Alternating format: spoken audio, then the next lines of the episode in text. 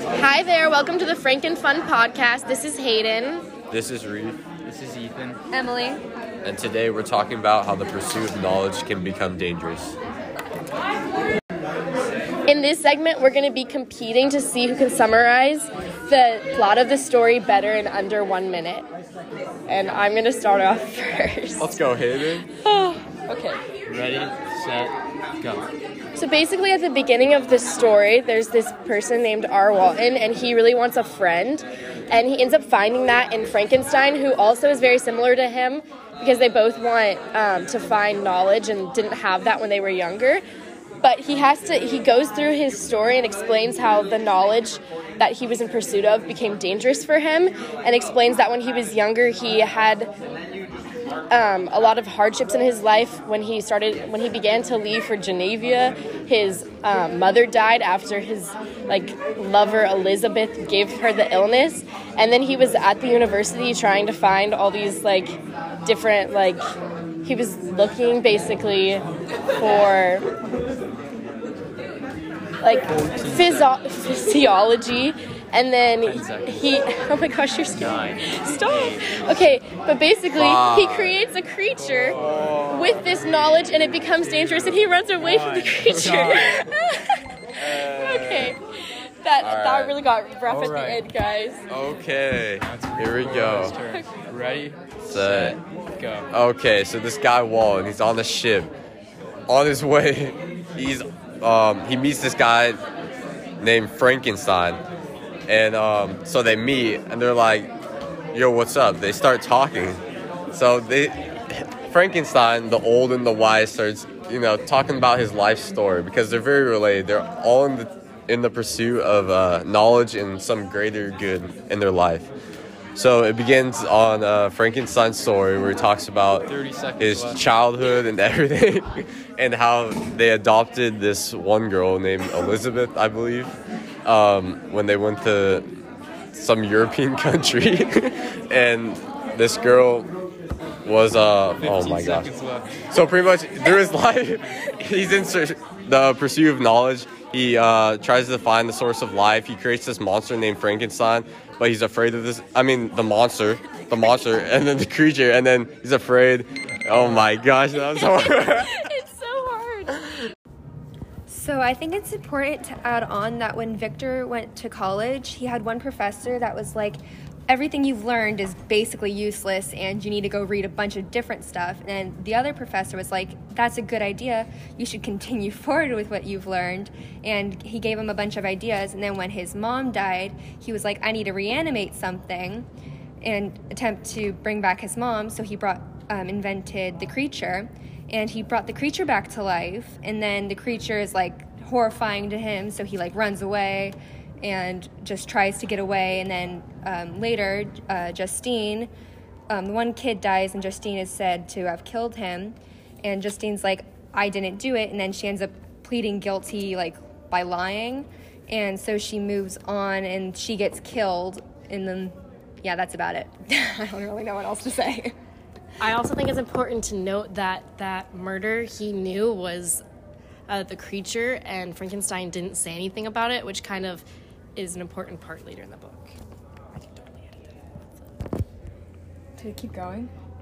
The important thing to trace was education throughout the novel, since that was the theme. In letter one, um, it was talking about how my education was neglected. In letter, maybe four, it was talking about being self educated. In chapter one, it was talking about being philosophical, singular, talented, um, talent, and fancy. And then that studies were never forced for Frankenstein. Um, and then it was talking about how Frankenstein opened the volume of the work of Cornelius Agrippa. Six, I opened it with apathy.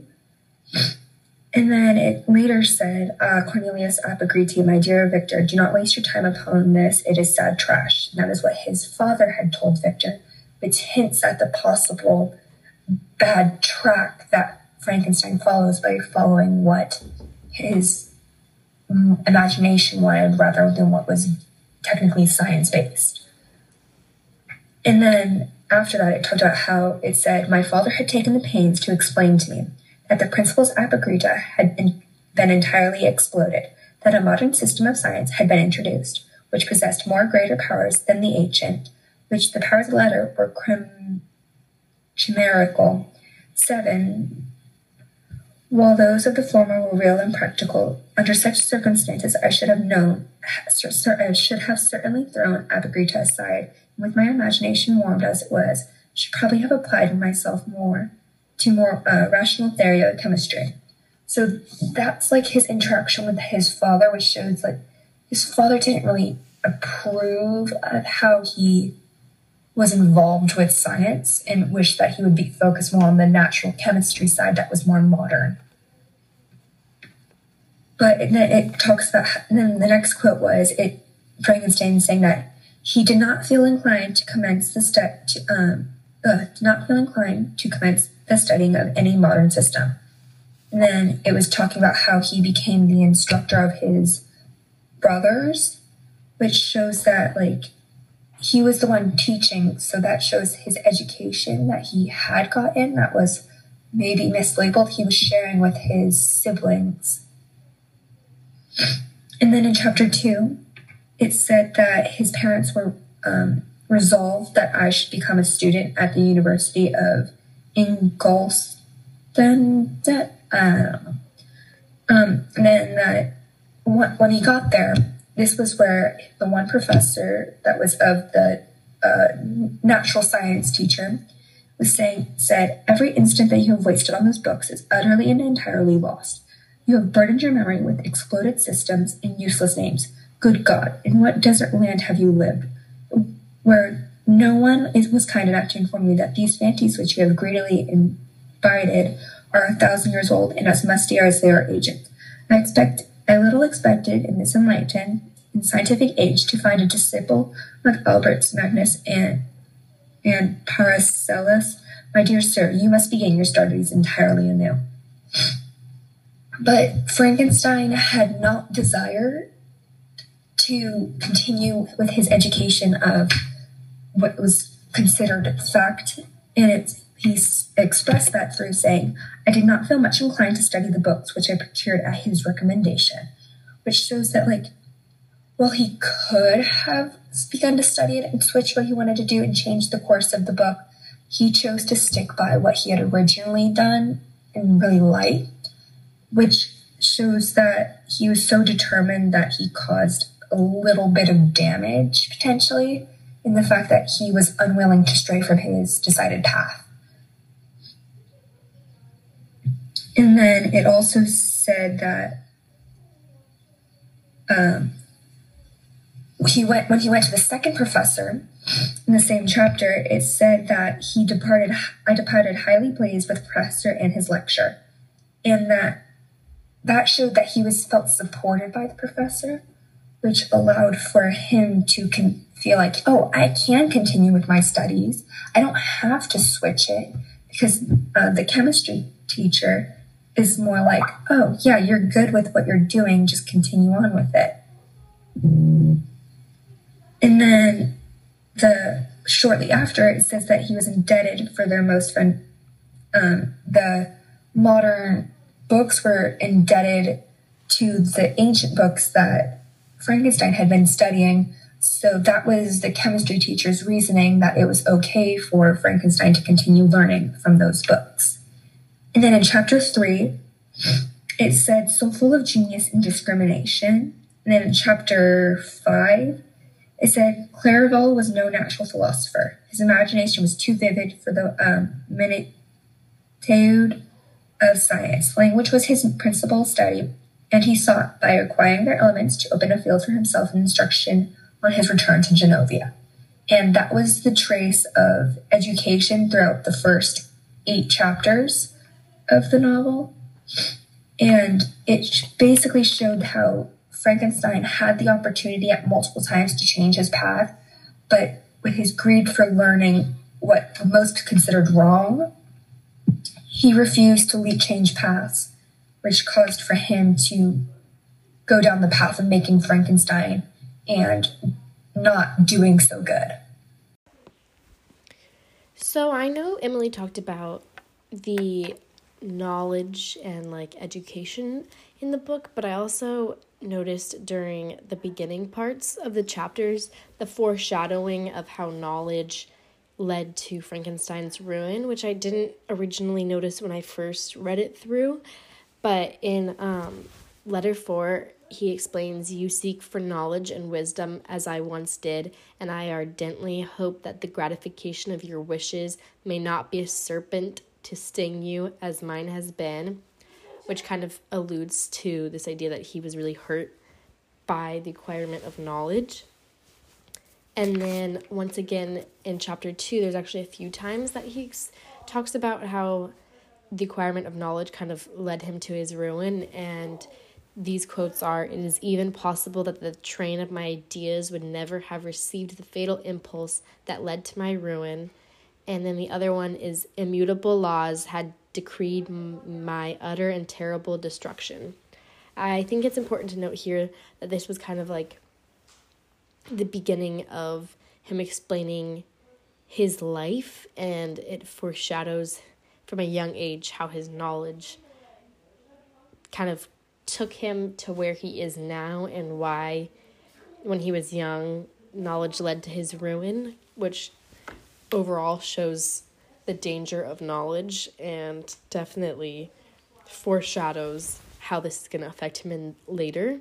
And then in chapter 4, he also says, Learn from me how dangerous is the acquirement of knowledge, which once again just kind of alludes and signifies our theme of this podcast. Um, and I think it's really important to note that Frankenstein didn't see it at the time, but looking back, knows that that's what led him to his destruction is like his want and desire to be knowledgeable and to have knowledge that other people didn't led to his destruction.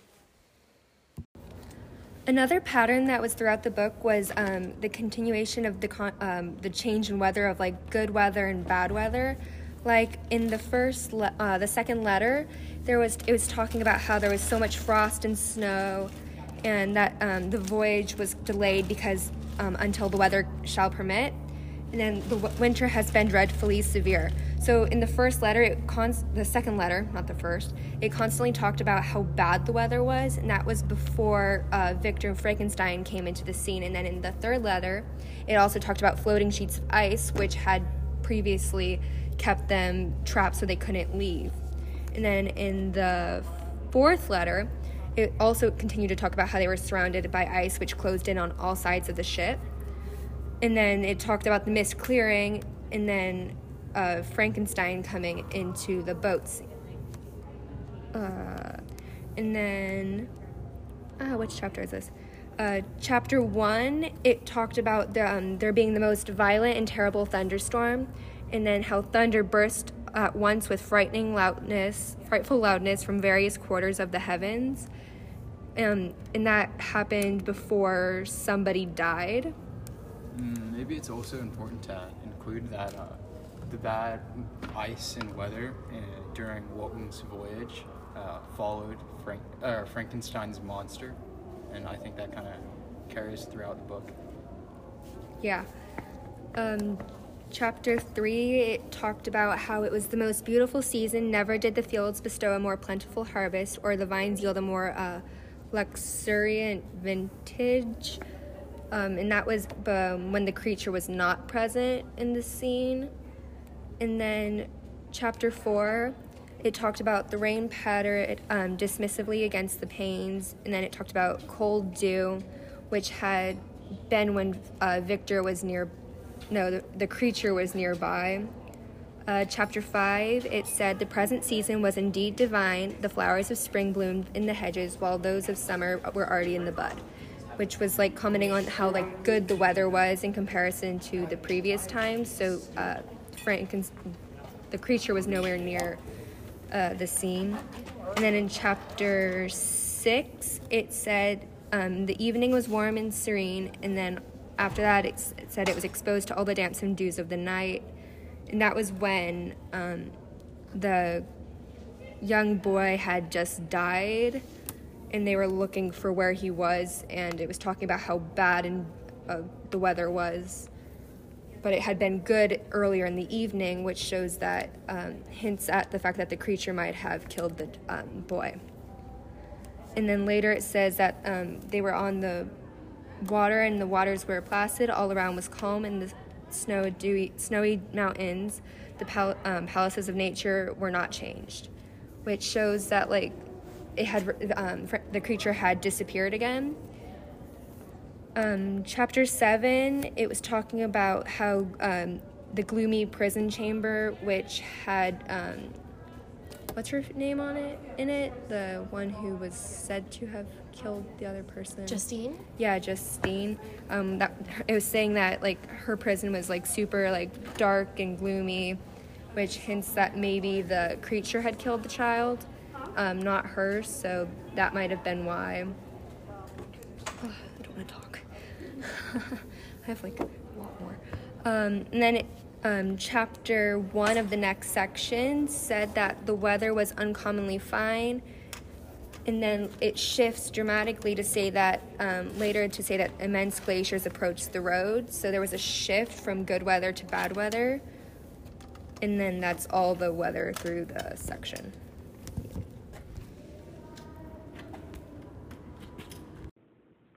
So after reading these four letters, um, one pat one pattern I found was how similar Walton was to um, Frankenstein, and how their stories were um, somewhat parallel.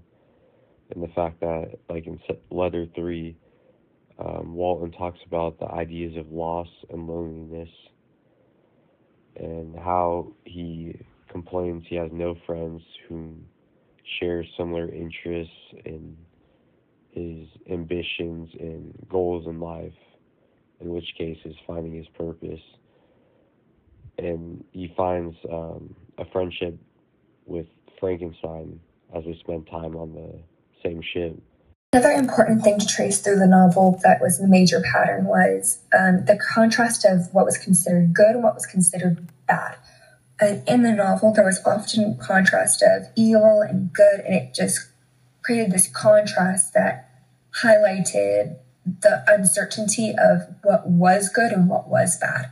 So in the first letter, it talked about, in one line, it talked about evil forebodings. And the next, it talked about heaven. In uh, letter four, it just talked about the evils. And then in chapter one, it said that um, it talked about being docile and good tempered but then shortly after, it talked about how it had tainted his mind. And then in chapter three, it said that the sun does not most certainly shine in the heavens. And then it talked about delight and rapture. And then later, towards the end of the chapter, it talked about a disease, which is considered negative in most connotations. And then in chapter four, he was talking about grave worms crawling, and then mm, a miserable monster, and then on the same page, it also talked about the horror of that countenance. And then a mummy again endured with animation that could not be so hideous as that wretch, which talk, which kind of contrasts with with the previous two chapters because the previous chapter had been all about light and good, but then this chapter was just going on about how everything was so dark and negative and that he didn't like it. Um, chapter five again, with the contrast with the previous bad chapter, this chapter is more focused on the light. And it said that everyone we meet appeared gay and happy. And then later, it said our own spirits were high, and I bounded along with a feeling of unbridled joy and hilarity, which shows that the negative didn't stay for long. It just affected negatively, even brought slowly brought him down because he wasn't dealing with the negative. So he slowly sunk deeper and deeper. But then he'd have moments of high, but then he would fall which is shown in the next chapter. It said, My journey was very melancholy. But then a contrast with chapter um, 7, because it said that next it said it was warmly attached, which brings good, happy feelings rather than the negative. And it seems to go back and forth in chapters of, oh, we're talking about the good now. Oh, we're talking about the bad. And then it, sometimes it switches in the chapter, but most of the time it seems to be a good chapter or a bad chapter and stay in that same theme. And then the last one was in chapter one, it said um, the author of Uncontrollable Evils, which contrast with chapter seven, because chapter seven had all about been about how warm and everything is. And this might show how co- contribute to the danger of knowledge, since when since negative can be construed depending on who you are, it kind of shows that there's contrast between what everybody thinks is good and bad. And that leaves some gray area where it's undecided whether it's good or bad. Rereading Frankenstein, uh, I kind of found more similarities between characters I did on my first read. So the first one is between uh, Frankenstein and Wallace. Walton. Walton, and uh, just the amount of similarities between them. Like when they were children, their education was sort of neglected, and they were allowed to read books and kind of obsess over uh, these ideas that they had. Like uh, with Frankenstein, it was the ancient sort of uh, science, and with Walton, it was exploring the North Pole. And then uh, another weird thing is they both loved their sisters excessively, which was kind of weird. But anyways, moving on.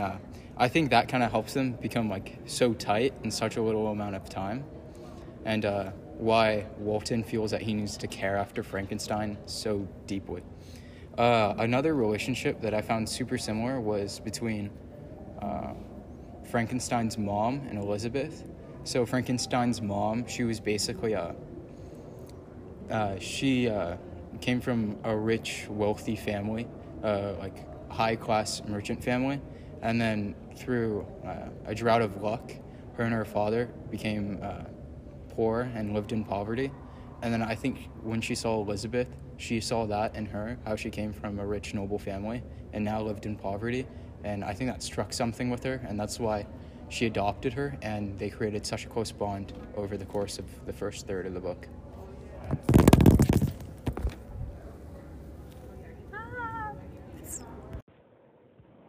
And Walton's attempt to find this friendship within Frankenstein parallels the monster's desire for a friend later in the novel, as well as the relationship relationship between man and monster and the differences they have.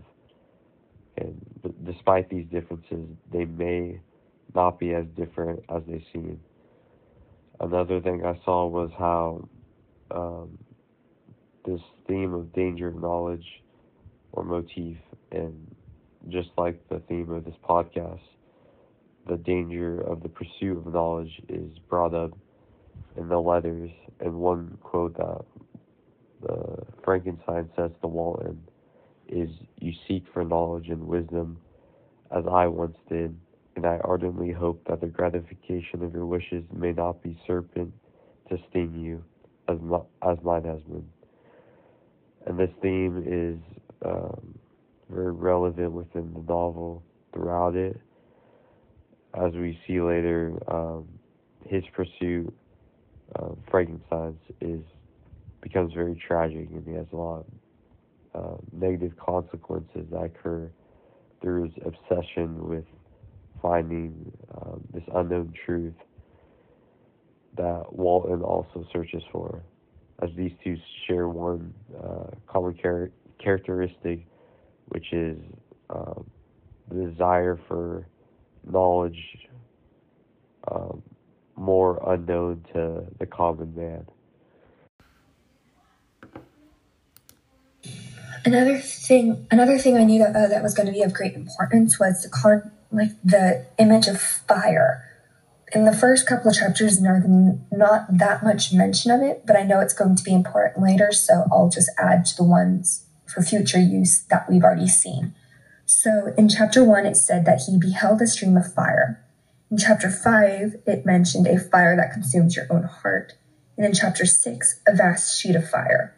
And then in chapter two of the next volume, it said that he was seating myself by the fire. So this kind of shows that there was presence of the creature nearby, but he had not yet affected what Frankenstein himself was doing, which kind of foreshadows the bad things to come. Our golden quote for the first third of the book is in chapter 4, and it reads Pursuing these reflections, I thought that I could bestow animation upon lifeless matter. I might, in process of time, although I now found it impossible, renew life where death had apparently devoted the body to corruption. Uh, I thought this quote was important because uh, last year when I read it, I never really thought about what motivated Frankenstein to create his monster. But uh, I think that quote kind of shows how his mother's death could have possibly motivated that. And I thought that was pretty interesting and unique. Yeah, because his mother had always supported his more personal interest, while his father had been more about um, his education and his organization. So having someone support his desire for like how he learned things would be supported by his mother. So by bringing his mother back, that would allow for him to have someone who supported him. I also think it's important to note about that quote that like it was like a series of things like it was also that he had been learning about like life and stuff when he was younger and reading about it. And as emily said that his mom like really um like allowed him to do that and like gave him the support he needed to, to do that. And that her death kind of illuminated this. And i think also the fear of possibly losing other people because i know elizabeth was sick before his mother was sick that he could possibly lose other people and that could that he loved dearly. And i think that helped him drive to why he wanted to create the monster or i guess to reanimate life and in turn created the monster And also, I think uh, that his mother's death could have marked the beginning of this repeated like death and tragedy throughout the book, and that could have kind of been where like the monster first killed, or that's where like the monster was born out of. It was born out of death and tragedy.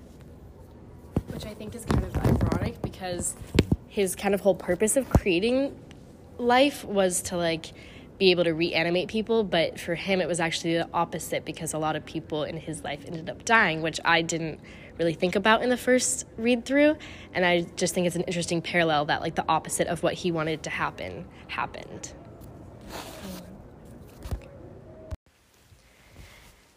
Another golden line that I found was in chapter one when they were describing the parents of Frankenstein, and it said, whose future lot it was in their hands to direct to happiness or misery according as they fulfilled their duties towards me. I thought it was interesting because this kind of alludes to that people need love when they're young to prosper.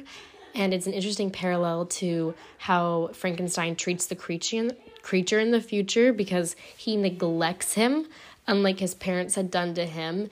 And it's just kind of interesting to see that they kind of talk about his upbringing being this amazing thing, whereas the creature wasn't brought up that way, which could ultimately lead to his destruction.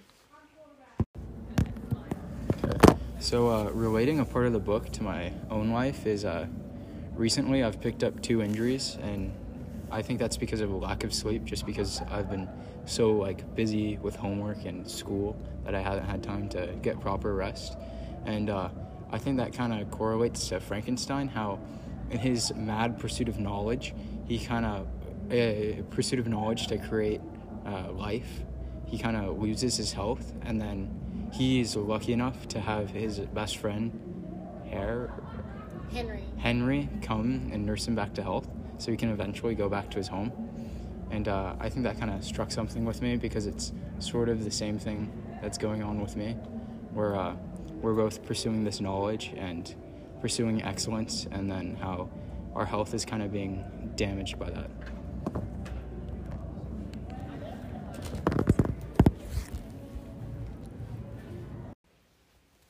I think in a lot of ways I parallel with Ethan in his pursuit of knowledge because I am like pursuing to go to like a really good college.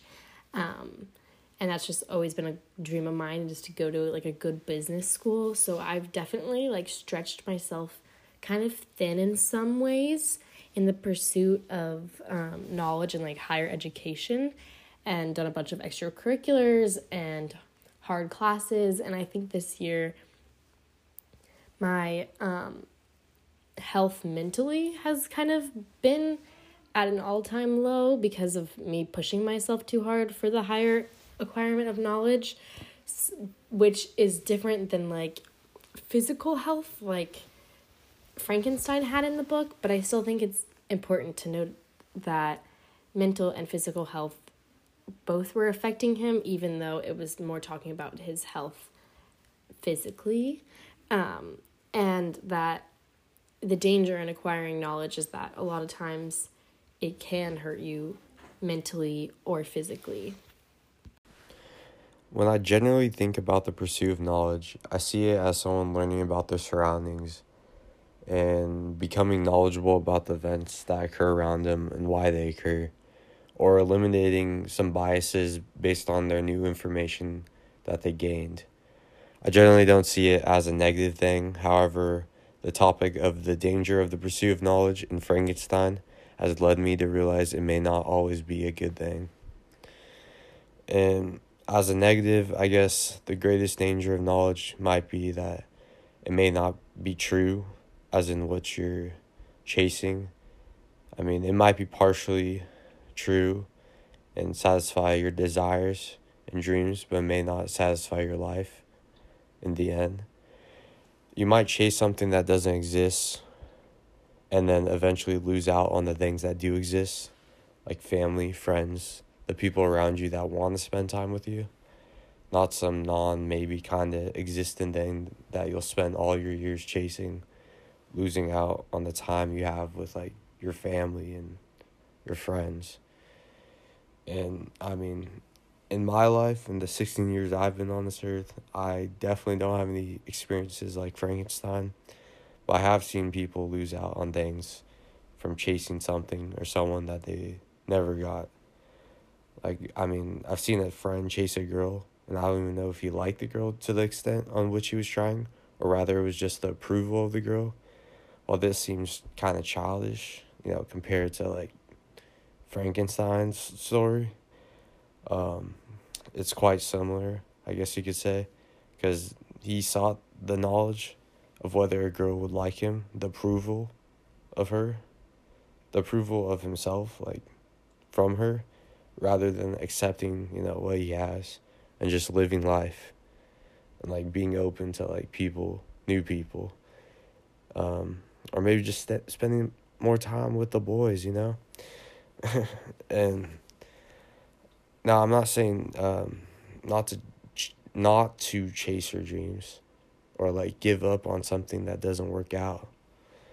It's just you need to recognize like when chasing something you need to recognize if what you're chasing is like something actually worth it if it's what you truly want. You know if it's worth the sacrifices that you're going to make um, during the journey. And if it is just to keep grinding but if it isn't that's where it becomes dangerous like in frankenstein's case. Thank you so much for tuning into this week's Frankenfun podcast. Can't wait to talk about it next week